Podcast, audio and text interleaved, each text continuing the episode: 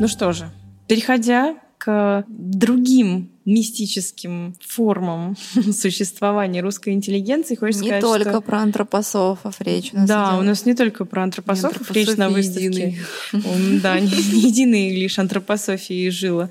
А, не антропософами единый. Не андро... Андро. Да. А что с ударением, кстати? Антропософия, антропософское общество, антропосовка. Антропосов. Антропосов. А некоторые говорят антропософы, что мне очень Например, нравится. Нравится? Да. Ты будешь в лагере антропософов? Например, я тогда. Я буду там. Ты тоже, Жень? Да.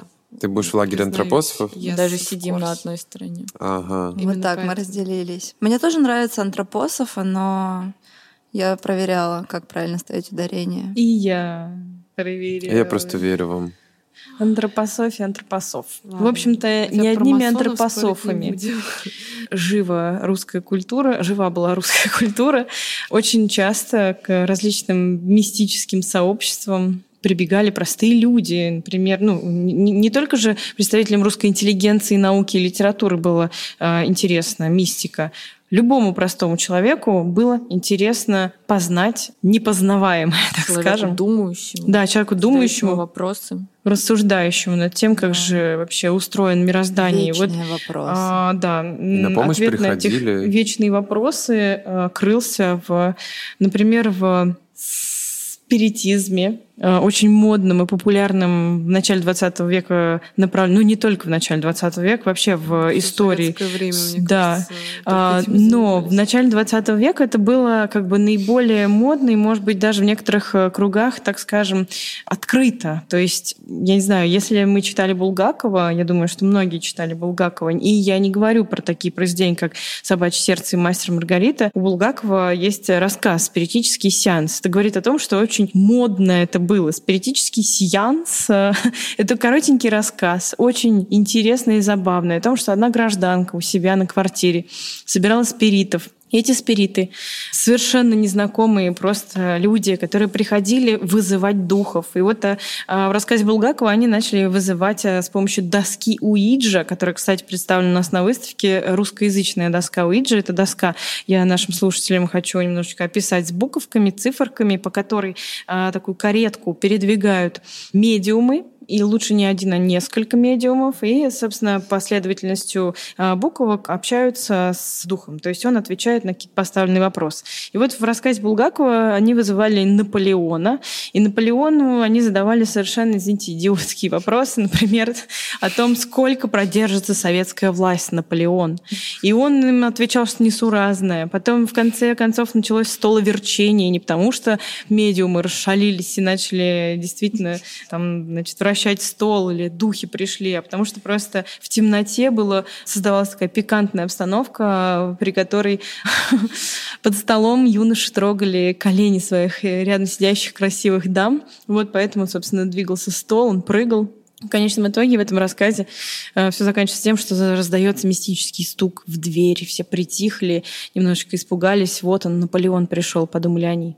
Открыв дверь, они на пороге увидели представителя НКВД, который всех их там арестовал. Собственно, с одной стороны, это рассказ довольно забавный смешной, но ничего смешного с точки зрения той эпохи не было. Аресты действительно существовали и были довольно жестокими. Об этом тоже есть э, часть у нас на экспозиции, которая говорит нам о том, что любая вообще жизнь этого мистического общества, антропосовского, теософского, масонского общества в 30-е годы заканчивалась плачевно арестами, а иной раз даже расстрелами. Но у нас про спиритов а, есть много интересных фактов а, их существования в виде фотографии спиритической, в виде пособия о том, как должно вызывать духов у нас есть. И Какие это... молитвы должен читать перед сеансом. Да, а в каком состоянии должно приходить на... Ну, то есть э, нужно голодать, то есть ничего не есть э, перед спиритическим сеансом. Какой ужас, у меня не я, получится. Я думаю, нам пора взять эти инструкции и все-таки попробовать, все-таки попробовать как-нибудь, потому что Кого я... бы вы вызвали, кстати?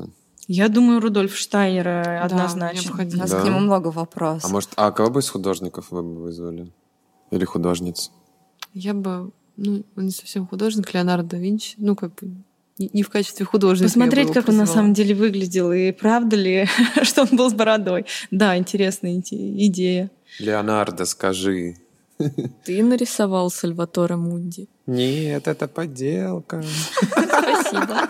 Спасибо, до свидания. Спасибо за сеанс. Кто-нибудь вызывал кого-то когда-то? О, да. В детстве, да, в лагере. В Кого? лагере, в Гномика. Скорее Гномика? всего. Матерного гномика. Пиковую даму. Пиковую даму все, наверное, вызывали, да? А слушайте, вы помните, как пиковую... Не, наверное, не надо инструкции давать в выпуске. Я читала специально. Не, не педагогично. Как, не, как не педагогично. нужно вызывать пиковую даму. Да, зумеры уже, им это неинтересно, мне кажется. Да, ну ладно, мы не расскажем людям, Кого вызывают зумеры? Делать.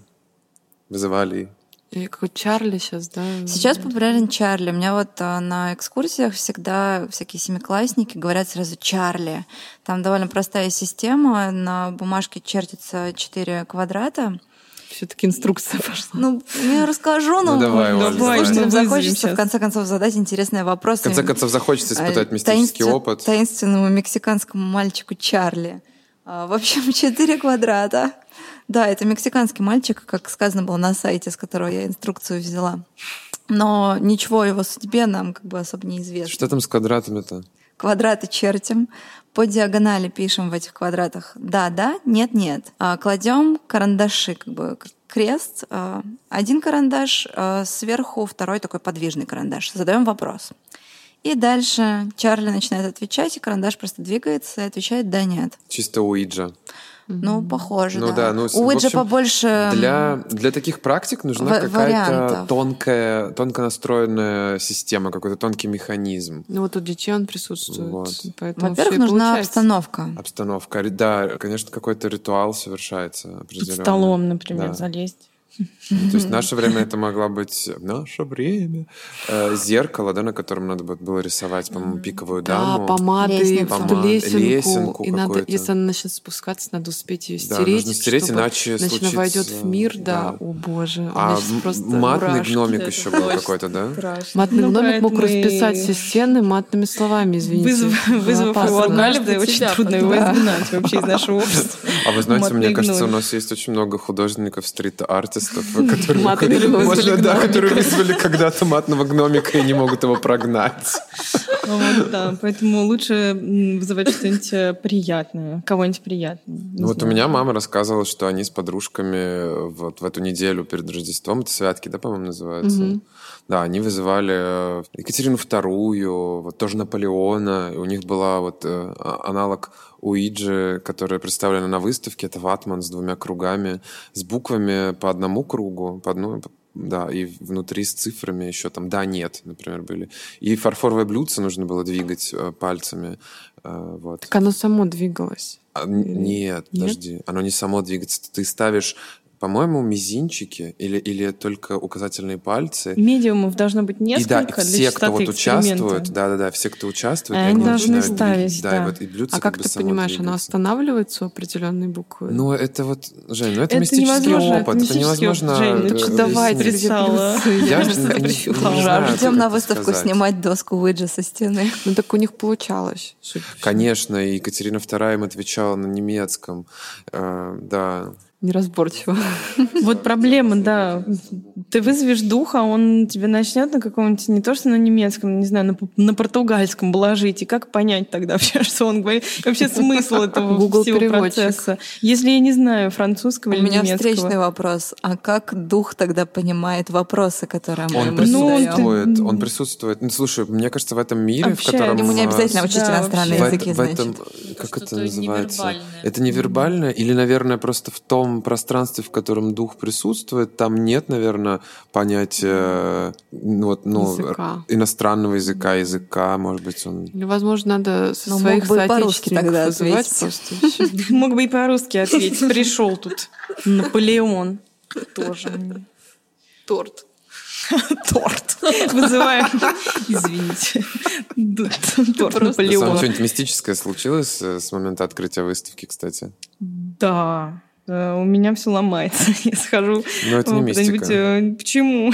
не я руками своими. Я, например, а, захожу в торговый центр за, не знаю, за балетками. Но мне странные сны снятся, если честно. И ломаются эскалаторы. Вот Оля тоже. У Оли еще и вообще осознанное сновидение. Как ты это называешь? А что-то там нафт какой-то? А, да, есть такое понятие онейронавтика. Онейронавтика? Да, люди, которые умеют очень хорошо осознавать себя во сне и вообще пробуждаться в это состояние, они называются онейронавты. Есть ли день онейронавтики? Когда мы можем тебя поздравить? Мирный праздник. Да, с твоим профессиональным праздником. Я себя к ним не причисляю. Это онейронавты, они умеют прямо сразу входить в это состояние, а я случайно только я тоже в нем умею просыпаться. Жанна. Сразу и очень внезапно. Ну За стойкой. Ну нет. Нет, я, конечно, извините, Я, кстати, умею спать с открытыми глазами. Прямо сейчас? Да, это, это страшно. Как распознать, смешно Я признаю, что я несколько раз спал с открытыми глазами, сидя за стойкой информации. А во время экскурсии? Нет, во время экскурсии я не спал. Хотя иногда мое сознание куда-то улетает. Когда, знаешь, на автомате экскурсию да, ведешь, ты там думаешь часто очень о каких-то вообще, ну, таких житейских вещах, ты такой думаешь, да, белье постирать. А там, сам в этот момент овощи. А сам, да, рассказываешь там про Амаравеллу. Да, это очень странное состояние, на самом деле, какое-то расщепление сознания. Да, и ты причем, говоришь... когда ты случайно ловишь себя на мысли, ой, господи, я же сейчас говорю, а в этот момент то все, речь прекращается, вот этот вот, да, кто, кто эти люди Ты просто стоишь как рыбка, так хватаешь воздух губой, э, влажной своей и не, и не можешь прийти в себя. То есть ты забываешь, о чем говорил. То есть пока ты не задумываешься над тем, о чем ты говоришь, боже мой, мы раскрываем самые страшные секреты нашей профессии. Да. К нам не будут после этого ходить. Нет, нет, я думаю, что Фух. я думаю, что в этом, наверное, вся прелесть такого подсознательного вещания. Говорим не мы, а нечто мы как свыше нас, да, как медиумы. У меня была интересная история. Вот мы с коллегой, с Женей сидели на стойке рецепции совсем недавно, разговаривали про музей Востока, как раз вот, собственно, к теме нашей выставки. Я рассказывала про свою практику в музее Востока. И тут вдруг ни с того ни с сего нам раздается звонок на стойку. Я беру трубку. Со мной разговаривает женщина, которая говорит нам, я по радио только что услышала о том, что у вас выставка мистическая про Восток. А я вот, между прочим, в 90-е годы про эту выставку целую книгу написала. Вам интересно что-нибудь об этом? Я говорю, конечно, интересно. Мы с ней поговорили, довольно долго разговаривали и договорились о встрече.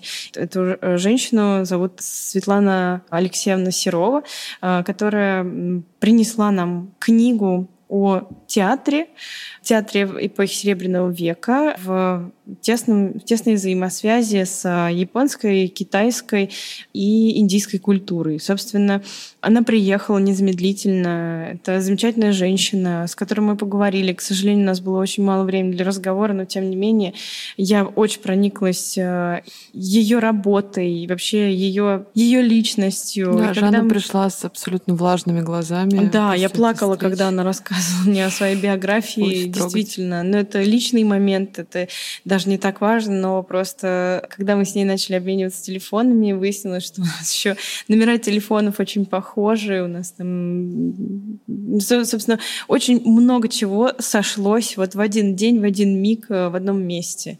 И я считаю, что эта выставка существует для того, чтобы такие люди слышали они и приходили к нам, на нее как бы сходились, стягивались. А, да, был еще а, забавный эпизод у нашей коллеги Ксюши, когда она а, поехала покупать книгу воспоминаний Маргариты Собашниковой «Зеленая змея».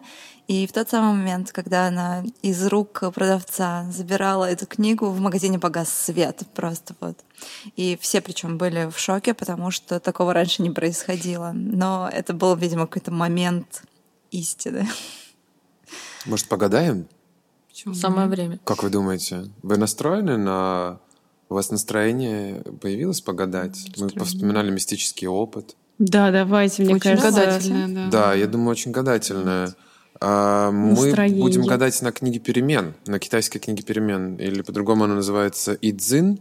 Иногда еще называют ее Джоу И, джоуские перемены. У меня в руках, хоть вы и не видите, печатное издание перевода книги «Перемен», который был сделан э, Юлианом Константиновичем Щуцким. Еще одна из персоналей, которая представлена на нашей выставке, это знаменитейший и талантливейший востоковед, китаист, который знал, Жанну, сколько он там языков? Более 20, Более 20 языков знал. Да, ну, редких он, диалектов. Ну, но, он же был членом антропосовского ну, общества. Ну да, он был членом антропосовского общества, на самом деле, но э, как бы его в итоге обвиняют в шпионаже. Э, в пользу Японии. Да что он японский шпион, оказывается. Он бывал просто в Японии. Э, Полтора с... года жил там, работал, причем эта командировка, командировка эту командировку его отправило правительство да. советское, и через, э, не знаю, через там 7-10 лет за это же его и расстреляли. И вместе с ним, кстати, в небытие отправилась его сожительница Рима Николаева, которая тоже угу. восстает из пыли буквально на нашей выставке. А, художница, от которой осталось всего две небольшие статуэтки. Она была скульптором вообще. Э, и ее, ее дело, да, ее дело в, нашла Даша Бобренко, тоже одна из исследовательниц выставки, в архивах, э, исправьте меня, в архиве ФСБ. В, в архиве ФСБ, да. Некогда НКВД. Некогда в общем-то, НКВД. один из главных источников информации, в принципе, об этом человеке. Представьте, ну, дело в архиве сути, ФСБ. Об этом художнике Риме Николаеве вообще ничего не было известно, кроме того, что она была художником, участвовала в каких-то двух выставках и была репрессирована. И только по этим нескольким фактам мы с коллегами предположили, что, возможно, это герой нашей выставки. И Даша также внезапно обнаружила ее работу в фондах ЛФЗ при Эрмитаже. И поэтому мы смогли показать эту работу у нас, что, конечно, для нас совершенно невероятно и страшно важно. Потому что ну, большинство героев этой выставки оставили от себя просто какие-то крупицы и найти какое-то осязаемое произведение. Это супер интересно. А, ну, мы как раз пришли, наверное, к интерактиву, который мы обещали. Да, это да. то самое гадание. И э, я хочу передать. Ты не против, Оля? Да, конечно. Ты можешь составить гексограмму, пока я немного я уже как спец. поболтаю? Да, ты как спец по. Ты как идзенист. А, нужно, такой нужно описать э, процесс, что сейчас я Да, я вот расскажу, что это за процесс, вообще из чего состоит книга «Перемен». Это манускрипт. Э, а вопрос... э, Подождите да. секундочку, мы вообще должны все настроиться и задать вопрос, и думать о вопросе. Ну подожди, а про книгу «Перемен» мне Давай, рассказать немного. Это такой манускрипт из 64 таких знаков, которые называются гексограммы. Гексограмма состоит из шести черт, и черты бывают двух видов. Целые, прямые и прерывистые. Черты соответствуют мужскому женскому началу и далее по дихотомии светлому теплому, э, светлому темному, теплому холодному, сладкому и горькому. Остановись. Да. И э, есть несколько способов гадания, а книга перемен это в первую очередь мантическая практика. Гадание. Какая, какая на... практика? Мантическая, мантика. это гадание. Гадание. О, хорошо. Э, и э, можно... Вы перестанете вы, вы надо мной смеетесь, что ли? Нет, вы над словом. Вы просто... Но вы над мантикой Am I joke to вы бы, am I joke to you? Вы бы еще посмеялись над словом хиромантия. Извините, Все посмеялись, все, хватит, давайте гадать. Ладно, да, давайте гадать. Серьезное дело у нас тут. У нас 64 гексограммы. И вопрос. Нужно задать вопрос такой, вопрос-ситуацию. Каждая гексограмма, она как бы, она дает прогноз, да, она как бы разворачивает процесс перед нами. Гексограммы составляются снизу вверх. Вот, вот это движение, кстати, очень характерно для китайской натурфилософии. Снизу вверх. Оно, это как раз вот в будущее. Окей, собственно, как я буду гадать? Оля будет использовать э, такой э, вседоступный способ, не стебли тысячелистника, который нужно долго перебирать. И сушить, между прочим. Антон не постарался, не запас для нас. А. Я не запас стебли тысячелистника. Оля уже поигрывает монетами, руки ее горят. Э, шесть раз нужно подбросить три монетки, у нас это пять рублей. Есть орел, решка, и что происходит дальше? Подождите, а вопрос? А, вопрос!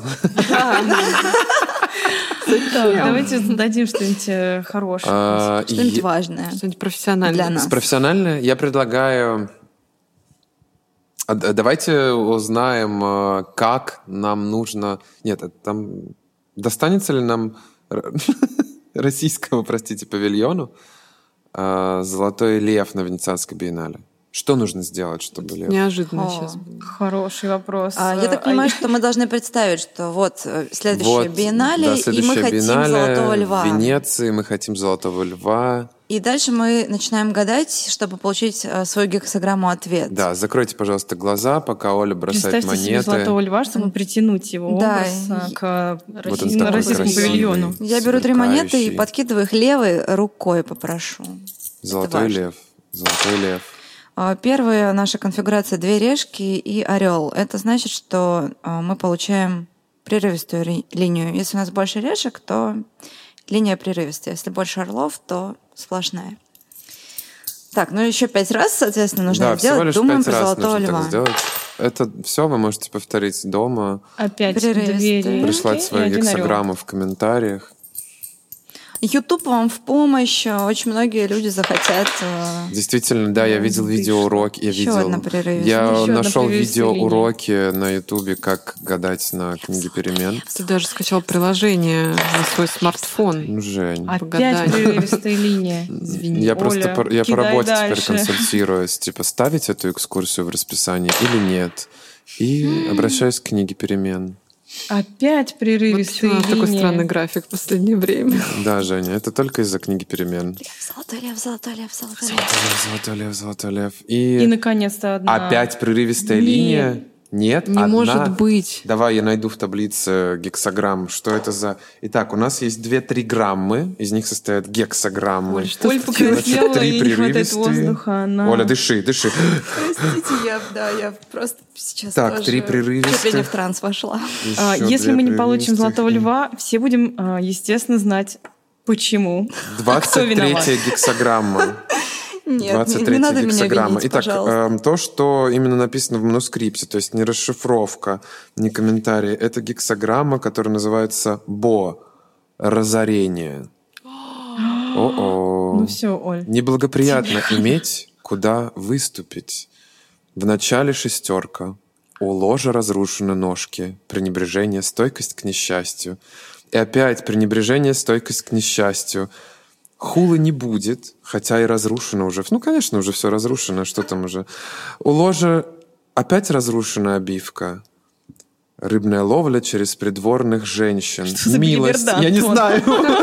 Подожди, короче, мораль-то в том, что ну все как бы плохо-плохо, льва нет, а потом, а потом хоп, хоп, хулы и- не будет. Нет, и потом наверху девятка, огромный плод не съеден, то есть нас ждет. Да. Да, да, да. Да-да-да, Видите, да-да. многие годы не было льва у нас. И наконец-то придет он к нам. Обязательно. Теперь осталось хулы. только подождать до следующей биеннале. Ага, осталось э, настроиться, поднатужиться и Мы, представить. мы сделаем юбилейный выпуск, я считаю. Тогда, в Тогда, будущем. к будущему. И э, увидим, правильно ли книга перемен нам рассказала. Вот я же говорила, будет кричать. Я же говорила, Я же- это не я говорила, это книга перемен нам Да, говорила. это все Нет, самое потрясающее, что в прошлый раз та же Та же самая самая гексограмма. Ты представляешь, Это, это невозможно. Это реально та же пути. самая гексограмма, да. Вы представляете, вот это реальная мистика. Жаль, мы не можем это. А мы можем это включить в подкаст? Вы представляете, мы уже один раз гадали и задавали этот же вопрос. Мы просто делали вид, что мы придумали этот вопрос сейчас. А, вот, и выпала та же гексограмма Бо, разрушение, но вот в конце этот плод, который не съеден, который Нас зреет на ветке, нас ждет. Ради этого И мы это- сознались. Да, это, это удивительно, конечно. Вот вам, пожалуйста, мистическое переживание во время записи выпуска подкаста. Кармическая предопределенность. Именно. А вообще, как вы думаете, ребят, сейчас актуально говорить в принципе о мистических переживаниях, э, эзотерика в каком состоянии сейчас находится? У меня есть свои соображения, кстати, вот по этому поводу. Кто, кто хочет начать? Давай ты и начнешь, а мы подхватим. Да, ну вот э, я заметил, например, такую тенденцию среди своих друзей, в том числе художников современных, э, к, э, интерес к тарологии, например, к таро. Их действительно привлекает э, обилие образов, э, вот эти все семантические поля, которые порождаются картами Таро, потому что там зашифровано очень много архетипов, образов, понятных для человека э, с э, ну, бэкграундом такой западной культуры, там различные фигуры, мускулинные, феминные действия, которые с вот момента создания, предполагаемой даты создания карт Таро, там это где-то в по-моему, 15 веке, если мне не изменяет память, они особо не поменялись. Ну, там, про процессы, которые вот этими образами, которые выпадают у вас э, при раскладе, их можно описать. Ну и мне кажется, это действительно приобретает какой-то новый виток сейчас в связи с э, невероятной диджитализацией нашего общества, в котором мы живем. Это мне кажется, один из путей побега от вот, мистика, эзотерика, магия, магические практики различные, неоязычество я бы тоже сюда включил, побег от реальности, вот этой диджитальной, в которой как будто нет э, какой-то... Да. Но ты знаешь, э, Антон, при этом пространство интернета абсолютно включило в себя Да, оно все включило в себя, оно сразу есть все гадание онлайн, есть да, всякие да, да. сеансы онлайн. Вот, Люди у могут Антона, между прочим, есть приложение. Да, у меня есть приложение. Идзин, я, скачал, чтобы почитывать. э. Там есть даже интерактивные монетки, которые можно Слушайте, у нас, например, в, вот там, в учебной части со мной делилась менеджер, когда, когда я учился в университете, что ей было бы интересно, она, конечно, так не сделала, но ей было бы интересно, например, распределить учеников, нас тогда, студентов, э, в семинарские группы по зодиаку. По совместимости знаков зодиака. Какая И если идея. говорить опять, возвращаться к современному искусству, к музейным практикам, то хорошая иллюстрация того, что интерес к этому всему не утихает, это переоткрытая, что ли, заново, можно так сказать, художница Хильма Авклимт. Да. Э, Выставка которой с успехом просто прошла в, по-моему, в Модерном музее, да, это В было? Гuggenheim, Нет? Нью-Йоркском. В Гугенхайме? Мне кажется, ее потом туда привезли. Но Мне кажется, что на самом деле интерес к такому нерациональному познанию действительности или же к сверхчувственному познанию был, ну, я думаю, всегда у людей, потому что несмотря на развитие науки, все равно в жизни каждого человека случаются какие-то необъяснимые вещи, во-первых, а во-вторых, я думаю, какое-то ну, желание, правда, объединить мир материальный и то, что происходит у каждого человека, условно говоря, в душе. И на самом деле, за время, пока мы занимались этим исследованием, я все время думала об этом всплеске самых разных эзотерических э, знаний, кружков в начале 20 века и о том, что бы с ними могло быть, если бы не репрессии.